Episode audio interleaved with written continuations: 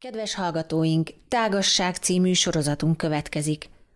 Beszélgetések Varjasi Géza, buddhista tanító és dzogchen gyakorlóval buddhizmusról és buddhista alaptanításokról. Riporter Tóth Zsuzsanna. Kövesse Törvényből viszont a jog szeretnényesekkel, legjobbakkal kössetek barátságot. Beszélgetések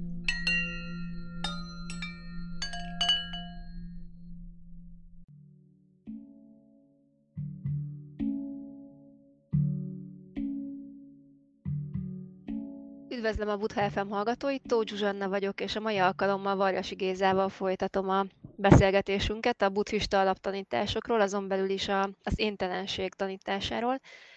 És most már hagyományá vált, hogy Géza mindig azzal indítja a beszélgetéseket, hogy az előző rész tartalmából keretében összefoglalja, hogy meddig is jutottunk el a múltkori alkalommal, úgyhogy Géza, tiéd a szó, és kérlek akkor mondd el, hogy hol tart ez a beszélgetés folyam. Üdvözlöm a hallgatókat, Varjasi Géza vagyok, és a Zsuzsi ígéretéhez híven először is elmondom, hogy hol tart ez a beszélgetés folyam. Ugye az éntelenség a témánk, illetve egyrésztről az én, más, másrésztről az éntelenség, mint buddhista fogalom, és a múlt alkalommal eljutottunk ugye a Teraváda, először a Teraváda iskoláig, illetve a Teraváda iskola Skanda, illetve halmaztanáig. Megnéztük, hogy egy pár szóban ilyen gyenge kis utalásokkal, hogy mik is a skandák, illetve húztam egy, egy személyes párhuzamot, a, amikor egy ilyen meditatív helyzetben ö, szembenéztem talán a skandák szintjéig egy bizonyos érzelemmel, vagy egy bizonyos tudati élménnyel. És akkor ez, e, mindezek mellett pedig tovább léptünk a szívszútra világába, és Avaló Kitésvara szemszögéből vettük szemügyre egy kicsit a világot, az ént és a skandákat, illetve eljutottunk a Mahájána iskola üresség tanításáig, mi szerint, hogy hát az üresség mi lett légyen volna, mégpedig ugye a buddhista üresség fogalomnak egy ilyen rövid kis magyarázatáig jutottunk, hogy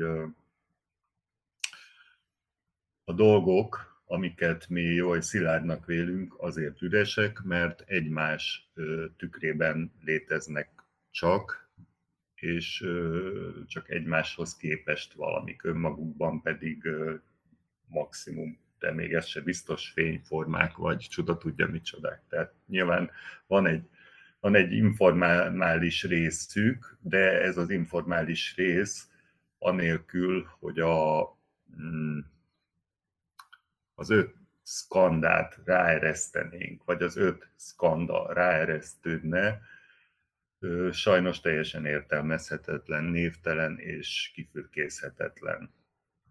Szóval, hogy én azt hiszem, hogy körülbelül ennyit értettünk meg a szívszútrából, és aztán még a, a szívszútra végi mantrával ö, foglalkoztunk egy ideig, illetve ugye mivel a szívszútra címében benne van az, hogy a bölcsesség szíve, illetve magában a, a szutrában is foglalkoznak a mély megismerő bölcsességgel.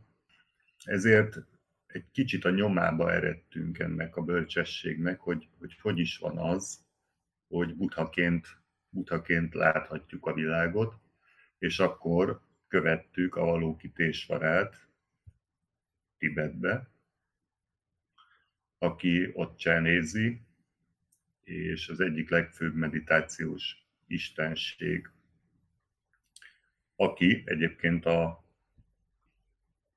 a Dalai Láma egyik formája is.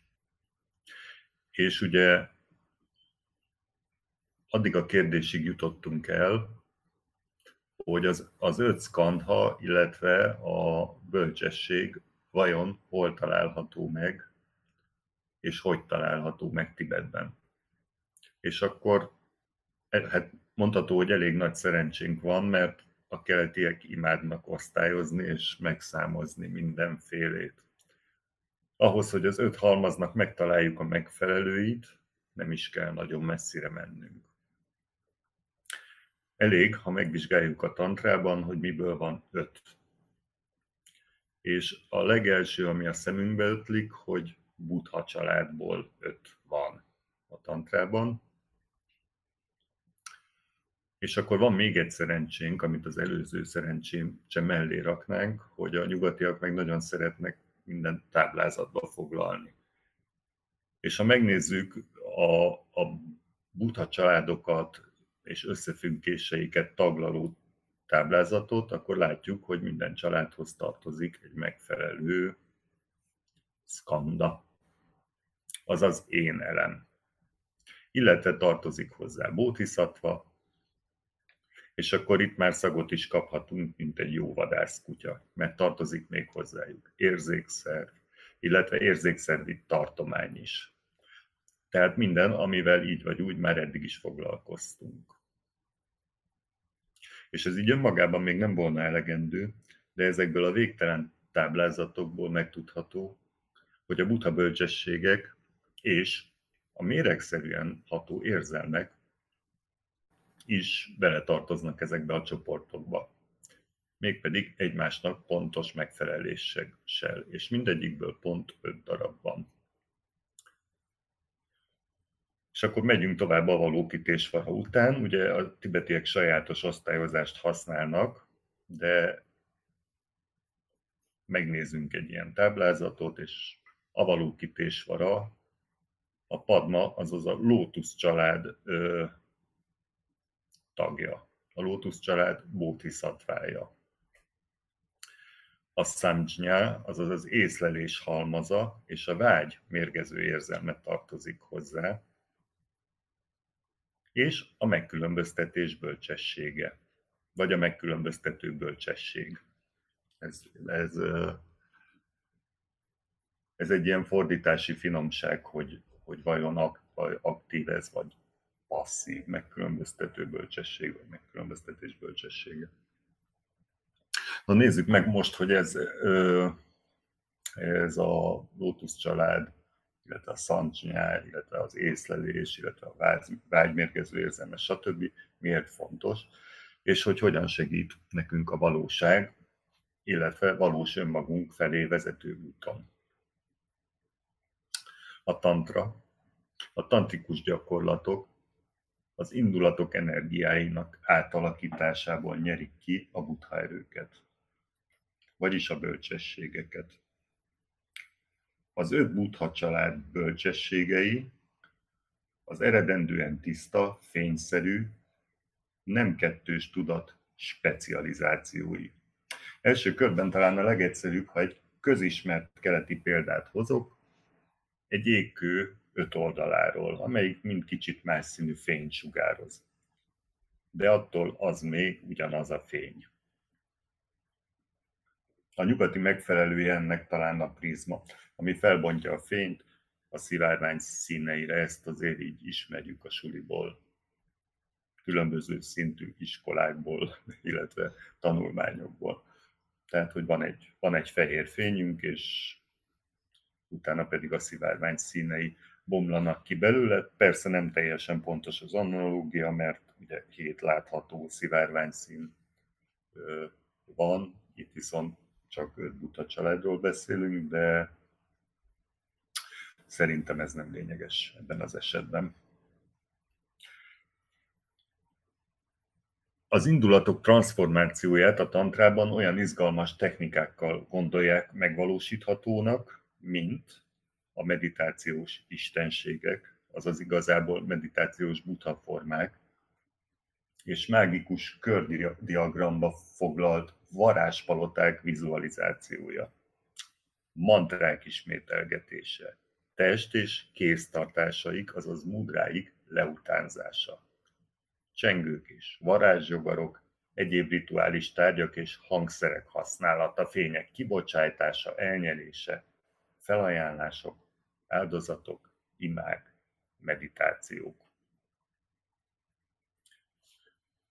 Ugye ezeknek az ikonográfiájában, tehát az ikonográfiájukban ábrázolnak, és meditációjukban megjelenítenek különböző színű, nemű és testalkatú, egy vagy sokfejű, békés vagy haragvó, félig haragvó, csendesen mosolygó, hegyes agyarú, ijesztőn vicsorgó, elmélyedésben ücsörgő, holtesten táncoló, vértengeren vagy rótuszon csücsülő, tigrisen vagy patkányon lovagoló, párjukkal összefonódó, néha karmos, néha számos kezükben százféle tárgyal, sejemruhába vagy párduc kacagányba öltözve, sokféle díszt, ékítményt, koronát hordva, harmadik szemmel homlokuk közepén, és a többi, és a többi.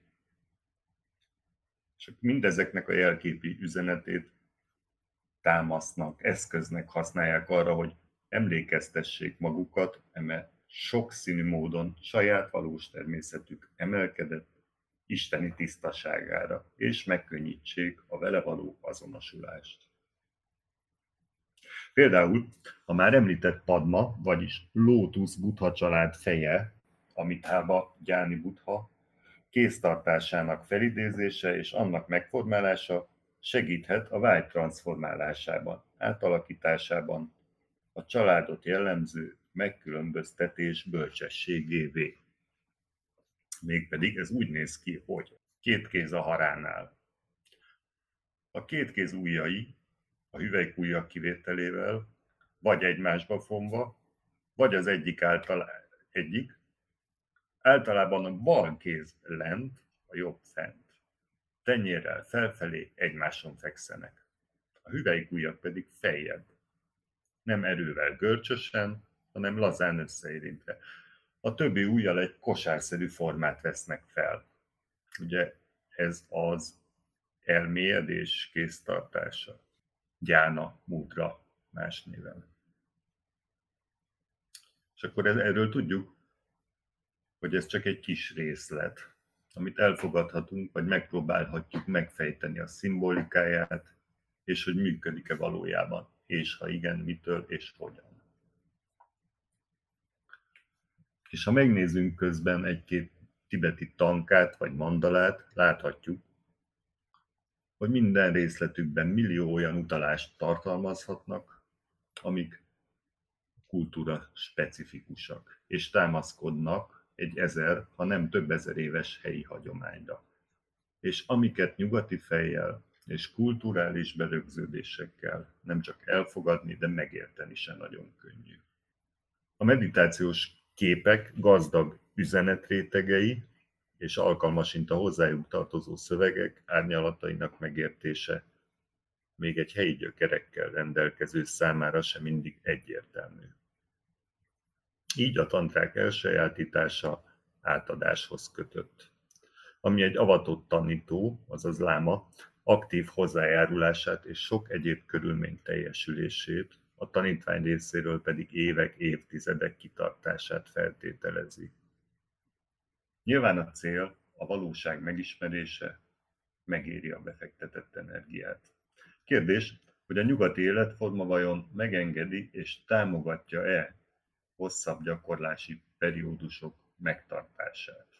Bocsánat, hogy közbeszólok, ez egy, ez egy nagyon érdekes kérdés a, a nyugati életformának és ennek a gyakorlatnak a, az összeegyeztethetőségem, mert ugye, ahogyan így nézem, ez, ezzel teljesen egyetértek, amit mondasz, hogy ezek az attribútumok annyira különlegesek, hogy a nyugati ember nem érzi magát feltétlenül otthonosan bennük, de nyilván gyakorlással valamennyire ez a, ez a szakadék is áthidalható, feltételezem.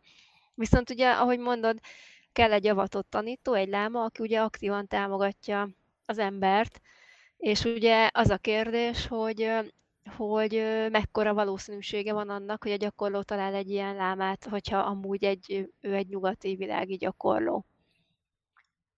Nekik mit tudsz mondani? Vagy, az, vagy, vagy, vagy, akkor, vagy fogadjuk el, hogy akkor ez egy ilyen, ez egy ilyen keskenyebb ösvény, amin, ami nem miatt ugye kevesebb ember tud járni. Hát nem szeretem szűkíteni az ösvényeket, tehát hogy, hogy, hogy ne, legalább a szavainkkal ne nehezítsük meg annak, a, aki ebbe az irányba fordulna, de, de nyilván szükség van elhivatottságra, és nyilván szükség van kitartásra, és nyilván szükség van szerencsére, rengeteg időre. Lehet találni, hiszen Magyarországon is járnak, jártak, és remélem, hogy járni fognak tibeti lámák, akiknek a nyomaiba szegődve, hát én már nem egy olyan emberrel beszéltem, aki, és ez így, ezt így furcsa mondani, de aki bizonyos sikereket ért el ezekben a ö, tanulmányokban. De láttam egy csomó mindenkit, aki, aki őket se nevezném sikertelennek, hanem akik nem ragadtak meg egy-egy nyomvizen, hanem hát inkább ez, a, ez az érdeklődő érdeklődő figyelem, vagy érdeklődő kíváncsiság állapotában voltak.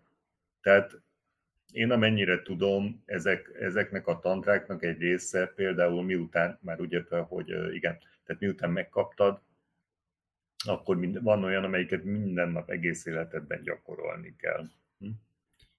És lehet erre időt szakítani, bár Szóval, hogy ezek nem, lehetet, nem lehetetlenségek, csak azt hiszem, hogy azoknak, akik így az egész életüket ráteszik erre, legyen az illető egy tibeti szerzetes, egy jogi, vagy egy jogi, tehát ugye, ugye ez két, két féle ösvény, ugye a jogik azok inkább ilyen, ilyen vándorlással kötik össze a gyakorlást, de, mi, de ők is egyfajta értelemben társadalom, társadalmon kívüliek, illetve a szerzetesek, illetve nem, nem mondható, hogy társadalmon kívüliek, hanem hogy a társadalomnak egy speciális részét alkotják a jogik. De egy folyamatos gyakorlás az ő életük is, illetve a szerzetesek élete is.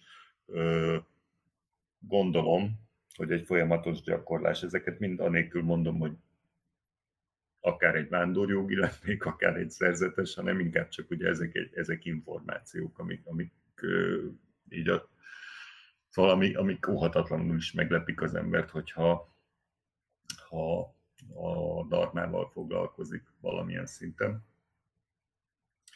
Szóval, hogy, hogy akinek a, aki oda tudja adni az egész életét e fajta gyakorlásnak, azt hiszem annak közel, könnyebb erről az oldalról közelítenie.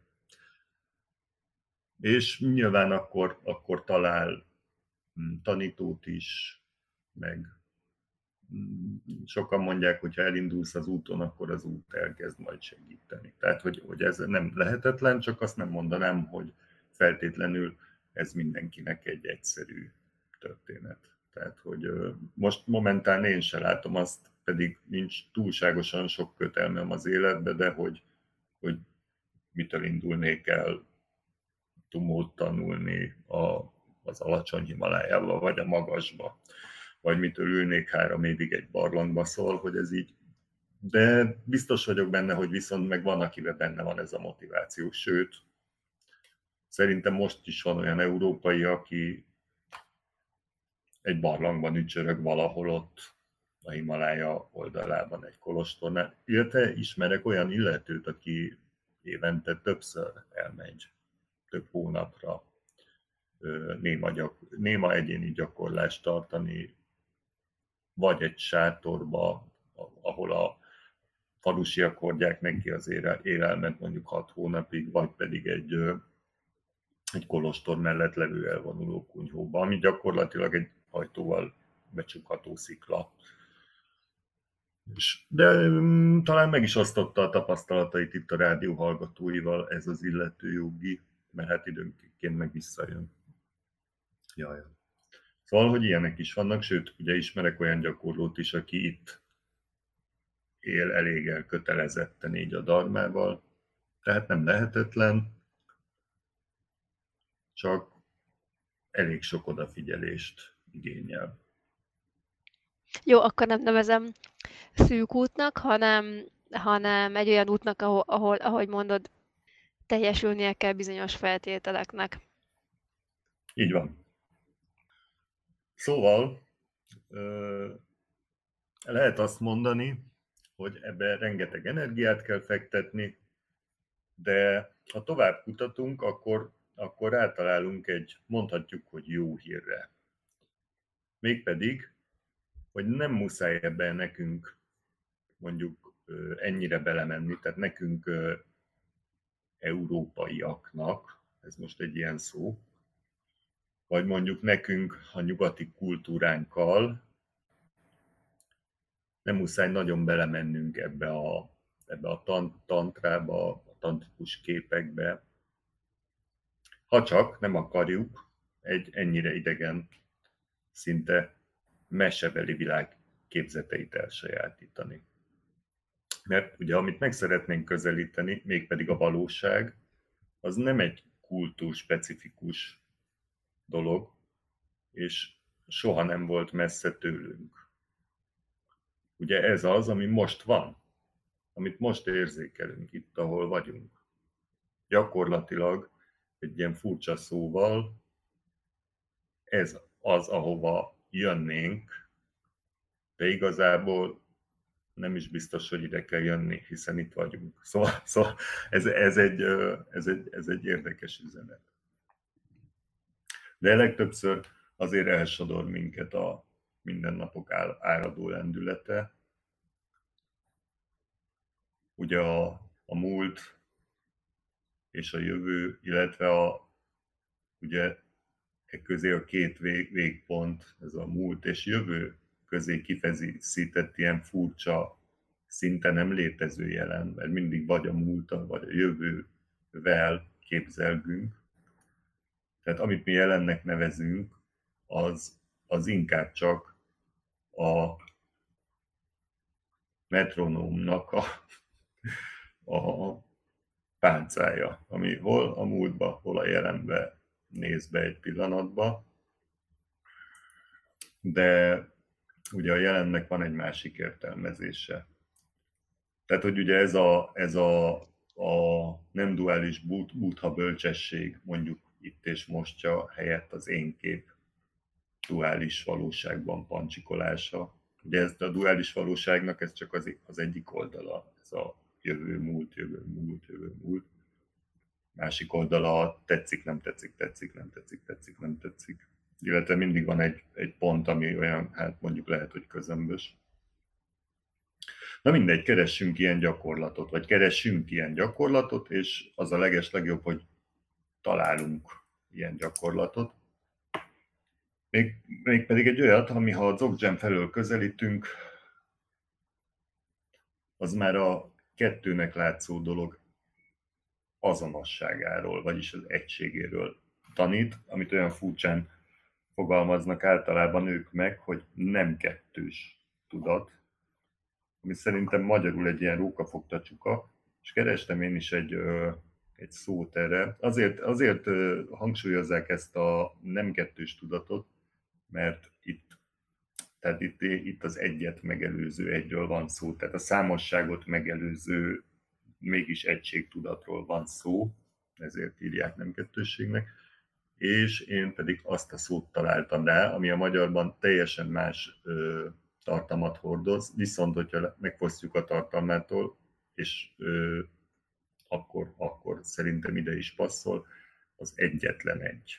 Egy olyan egy, ami egy nélkül való. Jó, ez persze sem a gyakorlás szempontjából, azt nem mondom, hogy semmilyen más szempontból nem számít, de nem olyan lényeges, hogy mit hogy nevezünk. Mert ugye itt úgyis tapasztalati tényekről, vagy, vagy igazából inkább csak a tapasztalatokról van szó. Tehát, hogy hogyan függnek össze, vagyis miként azonosak a látszott személyiség reaktív működésének megnyilvánulásaként megjelenő, méregszerűen ható érzelmek és buddha bölcsességek. Illetve... Itt egy vágnék, mert hogy nagyon szépen vezetted át a, a Vajrajánából a, a Dzogcsámbe, így a hallgatókat is, meg engem is. Ugye a, a Vajrajánának van ez a nagyon, nagyon összetett rendszere, amit mondtál, hogy táblázatok és különböző jegyek, meg nagyon, nagyon és már, már az szerintem egy ilyen forradalmi lépés, hogy gyakorlatilag ugye a buddha családokhoz tartoznak a, a, a buddha bölcsességek, de ugyanakkor a tudati mérgek is, ami már eleve azt engedi sejtetni, hogy a kettő az, az nem homlok egyenest ellenkező egymással, és a Dzogcsenben ez, ez ilyen nagyon szépen egybe borul, és akkor itt jön be az, amit te egyetlen egynek nevezel, hogy, hogy itt már, itt már olyan szinten sem különböztethetők meg ezek a dolgok, hogy mondjuk valami egy tudati méreg, vagy éppen egy buta bölcsesség, vagy éppen egy szkantha, hogy gyakorlatilag nincs is értelme külön választani, és uh, Szokás ugye ezeket a különböző buddhista iskolákat felosztani, és akkor így, így ilyen példákkal szemléltetni, hogy akkor melyikre mi a jellemző, és ugye a, a, a Vajrajánára, vagy ugye ami a tantra, azt mondják, hogy, hogy az ember ugye ezeket a mérgeket, a tudati mérgeket transformálja, átalakítja, és akkor így lesznek a, így lesznek a tudati szennyeződésekből a buddha bölcsességek. És akkor a, a Dzogchen ennél hát most mondhatnám azt, hogy tovább lép, vagy visszalép, vagy nem tudom milyen irányba lép, de egy kicsit ellép tőle, és azt mondja, hogy még csak transformálni sem kell, mert hogy eleve nem is, nem is volt másmilyen. Tehát valahogy így visszahúzódik egy ilyen, egy ilyen primordiális pontba, amit te szerintem nagyon jól nevezel úgy, hogy egyetlen egy, tehát a, az osztódás előtti egy, az a pont, ahol ez a kettő még nem válik szét. Ugye ezt csak zárójelben szerettem volna közbevetni, mert, mert nagyon tetszik ez a, ez a gondolati ív, és csak uh-huh. szerettem volna így a hallgatók kedvéért ilyen kis kiegészítésként ezt beszúrni. És akkor, akkor nézzük is tovább ezt a bizonyos imát. Itt most egy kicsit előre nyúltunk, tehát vehetjük úgy, hogy, hogy gyakorlatilag ez most egy ilyen, mint ahogy a könyvek elején ott van a tartalomjegyzék. Ugye most ezt vagy egy, vagy egy ilyen kis előszó, ez is, ez is egy ilyesmi volt, de hát nyilván azért, mert ugye, ha nem is az ős imáját, de a, a Garuda röptét fordítottad, és annak bizonyos versei pontosan ezekről a transformációkról szólnak, amit egyébként talán az előző előadás sorozatban elő is ráncibáltunk. És most egy na- nagyon hasonló, tehát egy hasonló ritmust ö, követő ö, gyakorlatot fogunk majd elővenni. Ezt most már én is megelőlegezem. Ami nem csak tanít a bölcsességekről, ugye gyakorlatról beszélünk, hanem nekünk is lehetővé teszi, vagyis lehetővé teheti ezt a fajta ezt a fajta azonosság tapasztalatot. Tehát azt, hogy hogyan nem válnak el egymástól a dolgok, mikor a látszatvilágban elválnak. Illetve lehet még egy lépést hátra felé tenni, mert hogy itt nem is arról van, van szó, hogy a, ugye létezik, mert egy, megint csak egy felosztott dolog a szamszára és a, a, a nirvána világa, hanem arról van szó, hogy ö, ugye ez a kettő egy, egy szinten. És ugye ezt a szintet keresgéljük, vagy keresgéljük, ugye úgy szokás mondani, csak tehát, hogy, és hogy, hogy ez a szint, ez megint csak, mint, mint már egyszer említettünk, nem egy elrejtett helyen van. Tehát ez egy bizonyos értelemben megközelíthető helyen van. És a tudati jelenségek, amik, de általában úgy szokás hivatkozni, hogy a felosztás világának tudati jelenségei, azok ebből a szempontból nagyon-nagyon klassz kis segítők, mert ezeket a tudati jelenségeket megvizsgálva juthatunk át ezeken a, mint, mint, mint egy-egy kis ajtón, ugye a buddha bölcsességekbe. Na, ez megint, megint egy ilyen kis előbeszéd volt, és akkor, akkor most pedig lerántjuk a leplet, arról, amiről szerintem már lerántottuk, hogy az ős buddha imájáról lesz itt most szó. Ugye a tibetül ezt úgy hívják, hogy Lam, ami azt jelenti talán, hogy kívánságima. Azért mondom, hogy talán, mert ez egy fordítás. És, és, és ugye a, az ősbutha imája az egy picit megtévesztő cím. Az ősbutha ebben az esetben Samantabadrát, azaz tibeti nevén Kunten Zampót jelöli. Neki az ikonográfiai ábrázolása ezen a szinten egy meditációs pózban ülő kék, androgyn, tehát fölismerhető nemi jegyeket nem viselő, vagy pedig keverő, mesztelen buddha forma. És ez ebben az esetben tudatunk őseredeti természetére utal. Nyilván az, hogy androgyn, az például azt jelenti, hogy a nem válik kettő, kett, ketté térre és térben megjelenő aktivitásra. Ugye, amit a tantrában oly szívesen ábrázolnak ö, egymást ölelő jabjum, azt hiszem tibetül jabjumban ölelkező butapároknak, tehát ott ebben az esetben a férfi jellegű butha, vagy a butha férfi jellegű tagja az mindig a, a teret jelöli meg, amiben benne van már minden potenciál, és a női butha pedig a, az aktivitást. Ezt, ezt sokféle szinten meg lehet fogni, tantikus szinten például azt hiszem úgy, hogy, hogy minden, ö, tehát minden jelenség, ami a tudatban megjelenik, az a dákini. És hát nyilván a tudati háttér, ahol, ez, ahol megjelenik, az pedig len a, mm, a gyáni butha. De ez megint csak lehetséges, hogy inkább eltávolít, mint közelebb visz a témánkhoz. Úgyhogy menjünk vissza a, az ősbutha imájához. Ugye a, még, még ez, a, ez a név és ez a forma is elfedheti a lényeget, mert egy ilyen kép nézegetésekor hajlamosak lehetünk úgy felfogni, hogy a, a buddha egy emberi alakban ábrázolható, rajtunk kívülálló entitás, ami velünk szemben, vagy fe, ugye ez most már egy meditációs gyakorlat része, velünk szemben, vagy felettünk helyezkedik el, és más színű, és hogy esetleg érdemes tiszteletben részesíteni, ha már ugye buddha forma. És ez, ez a, a gyakorlat szintjén, egy, a tantikus szinten ez mindig az, de ugye mi most nem ezt az igazságot keressük, hogy ez, ez hol igaz, hanem a, hanem a valóságot. És onnan nézve a fenti gesztusok mind konzerválják a megosztottságot.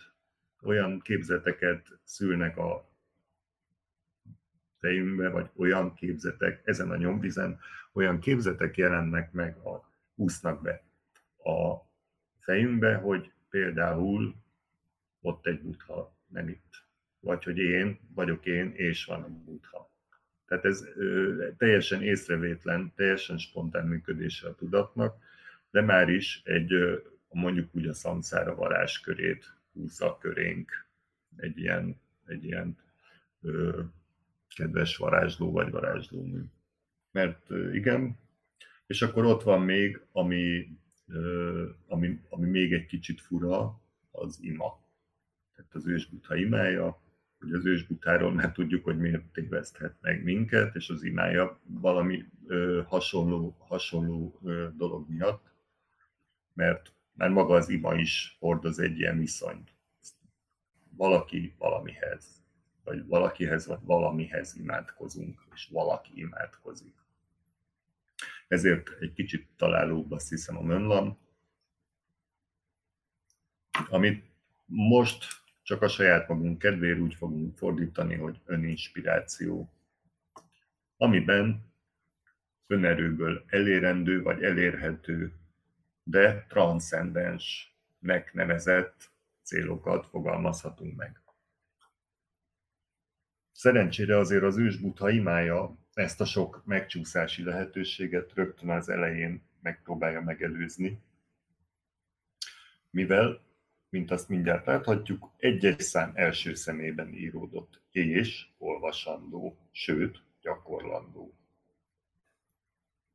Aval foglalkozik, ami vele beszélgetés során is, hogy miért, milyen lépésekben feledkezünk bele az én zűrzavaros illúziójába, ezáltal hogyan jutunk el a hatvilág látomásos élményeig, és hogy a hatvilág képein és érzésein, azaz az én működésén keresztül hogyan láthatjuk meg a tudatunk valós természetét, azaz a buddha bölcsességeket.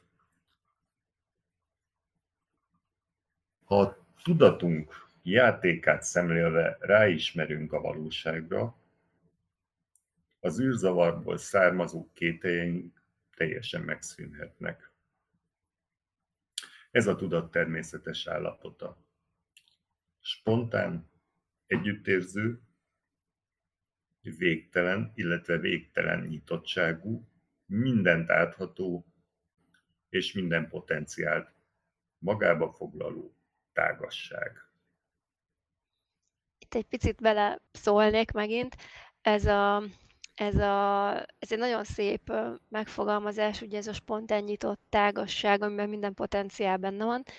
És ez azért is nagyon izgalmas fogalom, mert ez tulajdonképpen a, a Dzogchen üresség definíciója, és ha már ugye az éntelenségről, vagy az énnek az ürességéről beszélünk, akkor érdemes esetleg felvillantani azt, hogy, hogy tehát ugye ez az üresség, ez nem egy ilyen inert, nem tudom, vákum, amiben semmi nincs, egy nagy nihil, hanem, hanem, hanem éppen az a fajta tágasság, ami, ami teret adhat bárminek.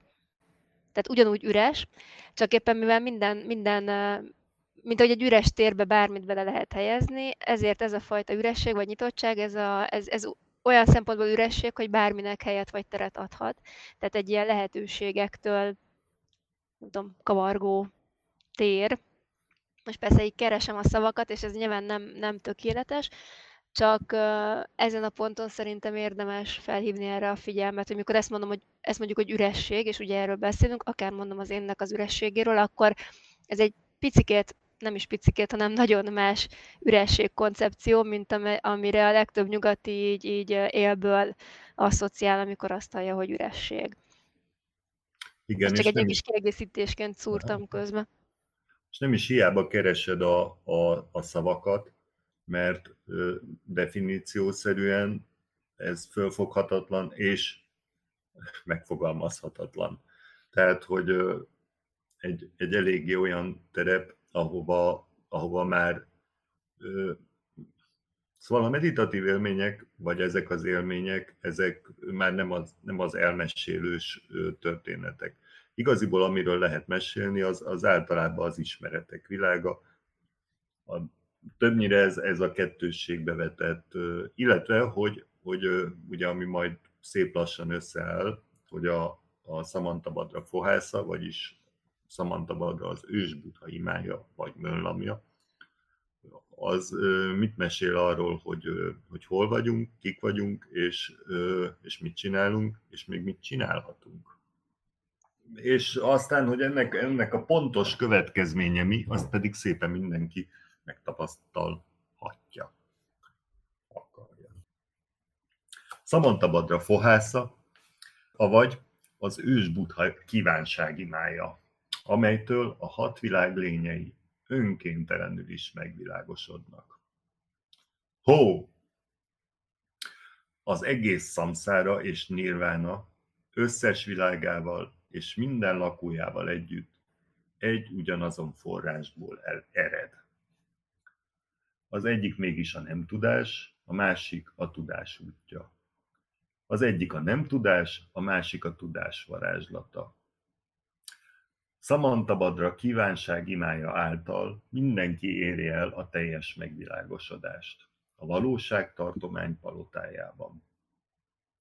Az egyetemes forrás mindentől független, magától fennálló, kifejezhetetlen, végtelen jelenlét amely sem szamszárának, sem nirvánának nem nevezhető. Aki tud róla, az buddha felébredett. Aki nem, az lény, aki a szamszárában kering. a három birodalom valamennyi élőlénye szerezzen tudomást e kifejezhetetlen forrásról.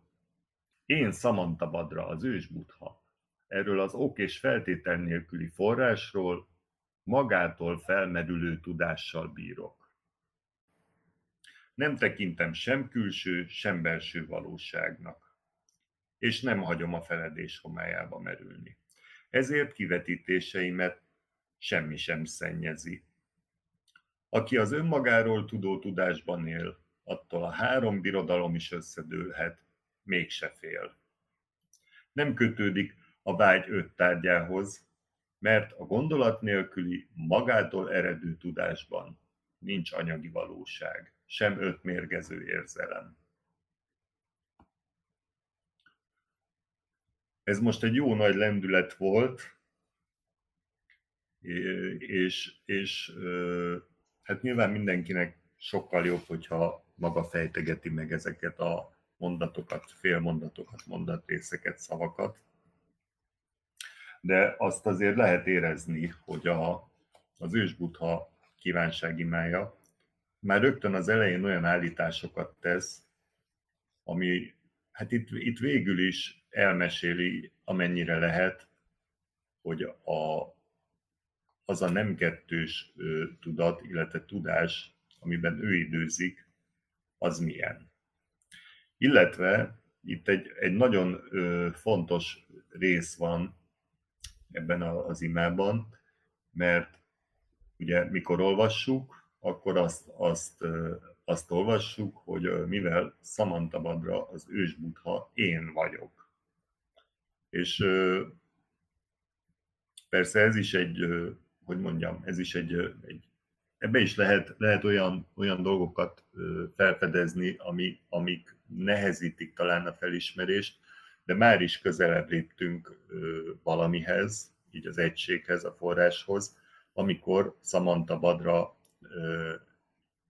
helyébe helyezkedünk. És akkor szépen így elmeséljük, hogy hogy néz ki a világ, hogy van egybe a világ, hogy nem válik szét a világ, hogy tökéletesek a kivetítéseink, és mitől spontán mindez. A tudás elfolythatatlan ragyogása az ötfajta bölcsesség közös forrása. Az öt kifejlett bölcsességből pedig az ősbutha öt nemzetsége származik. Az ő bölcsességük kiteljesedésével 42 békés butha jelenik meg majd az öt bölcsesség ereje feltámad, és megteremti a hatvan haragú buthát, hogy a forrás soha nem erüljön feledésbe. Ugye megtaláltuk a, az, az öt butha családot, akik 42 békés buthává sugárzódnak szét. Ugye ezek azok a butha alakok, a, a, akik oly ö, csendesen, illetve kedvesen mosolyognak, és önnyugodtak. És akkor jön egy 60 haragú butha, hát ők azok, akik a mandala széléről visszafordítanak. Amikor az ember már tényleg a, a kettőség őrületének leges legszéléig jutott, és hát ezt a fajta meghasadtság világát a végletekig hajtotta, akkor egyszer csak belefut egy ilyen, ilyen gyors és aktív haragvó alakba, aki nem kérdez, csak visszalöki a mandala közepe felé. Ez persze szimbolikus nyelv, mert semmi ilyesmi nem történik, de valahol meg mégis.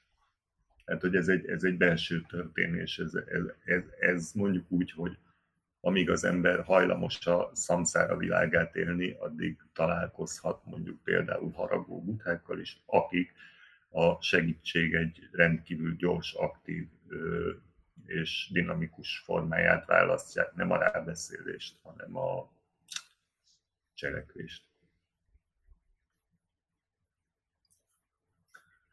Ugye, itt meg is jegyzi, hogy a forrás soha nem erüljen feledésbe. Mivel az őseredeti buddha én vagyok, kívánság imámban azért fohászkodom, hogy a három birodalomban bolyongó lények ismerjenek rá magától a fennálló tudásra, és teljesedjenek ki a határtalan bölcsességben. Elképzelhetetlenül sokféleképpen nyilvánulok meg. Jelenés testek milliárdjait bocsájtam szét szakadatlanul, hogy mindenkinek azt tanítsam, ami megfékezi. Együttérző kívánságimámmal mentsem meg a három birodalomban bolyongó lényeket.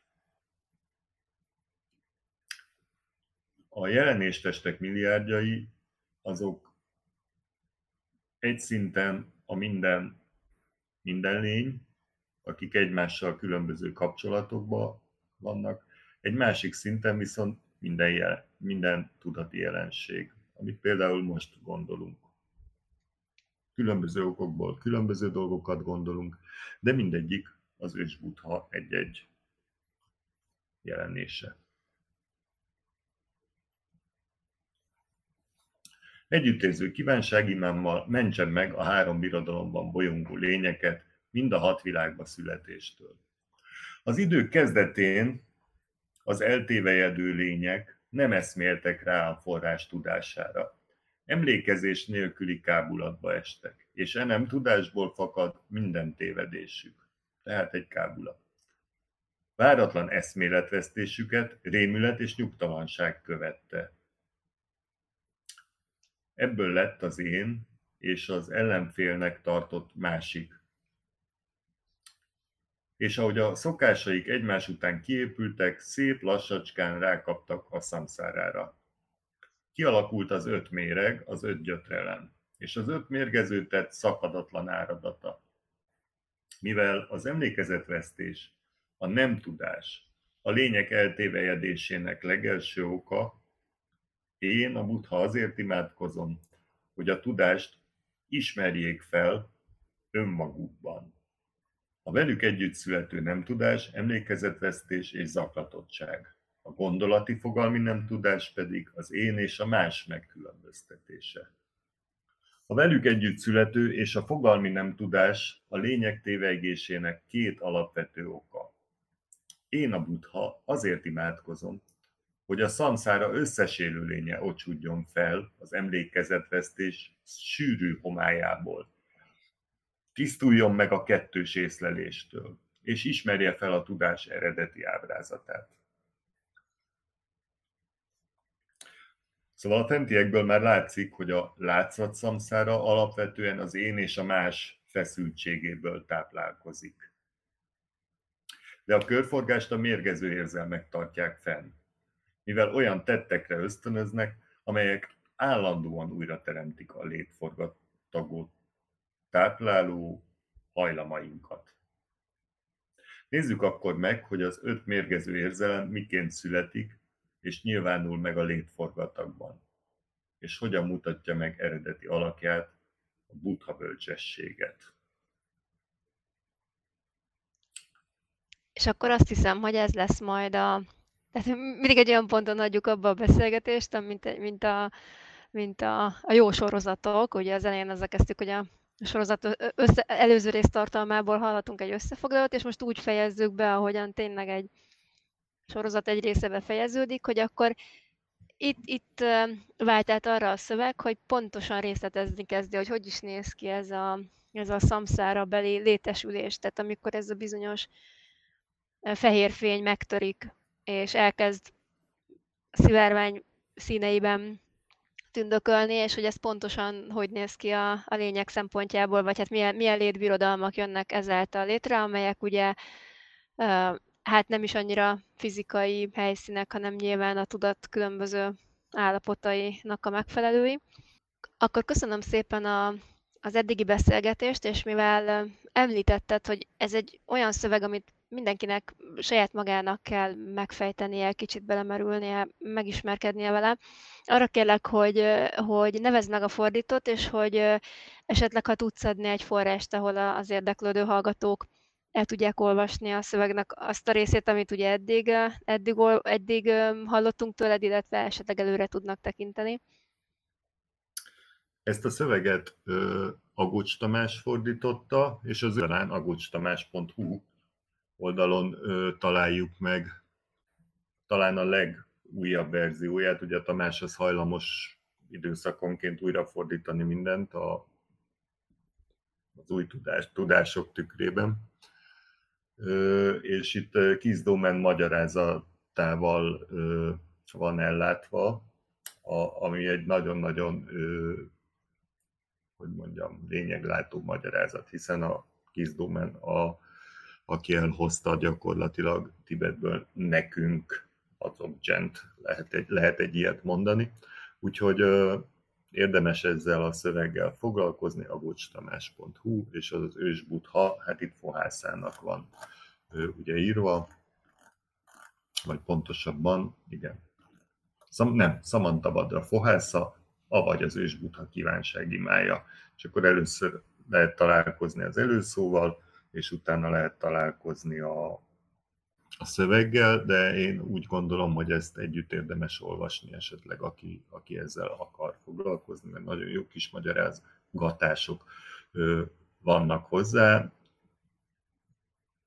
valószínűleg sokkal lényeglátóbbak, mint amikkel majd én itt fogom a hallgatókat bombázni, de hát ez van. Köszönöm szépen a, a beszélgetést, és akkor a következő alkalommal, alkalommal innen foly, folytatjuk. Kicsit belemerülünk abba, hogy akkor a szamszer az egész pontosan hogyan alakul ki. Nagyon jó ötlet. jó ötlet. Én is köszönöm szépen a beszélgetést. Köszönöm szépen. Sziasztok, hallgatók! Sziasztok! Sziasztok.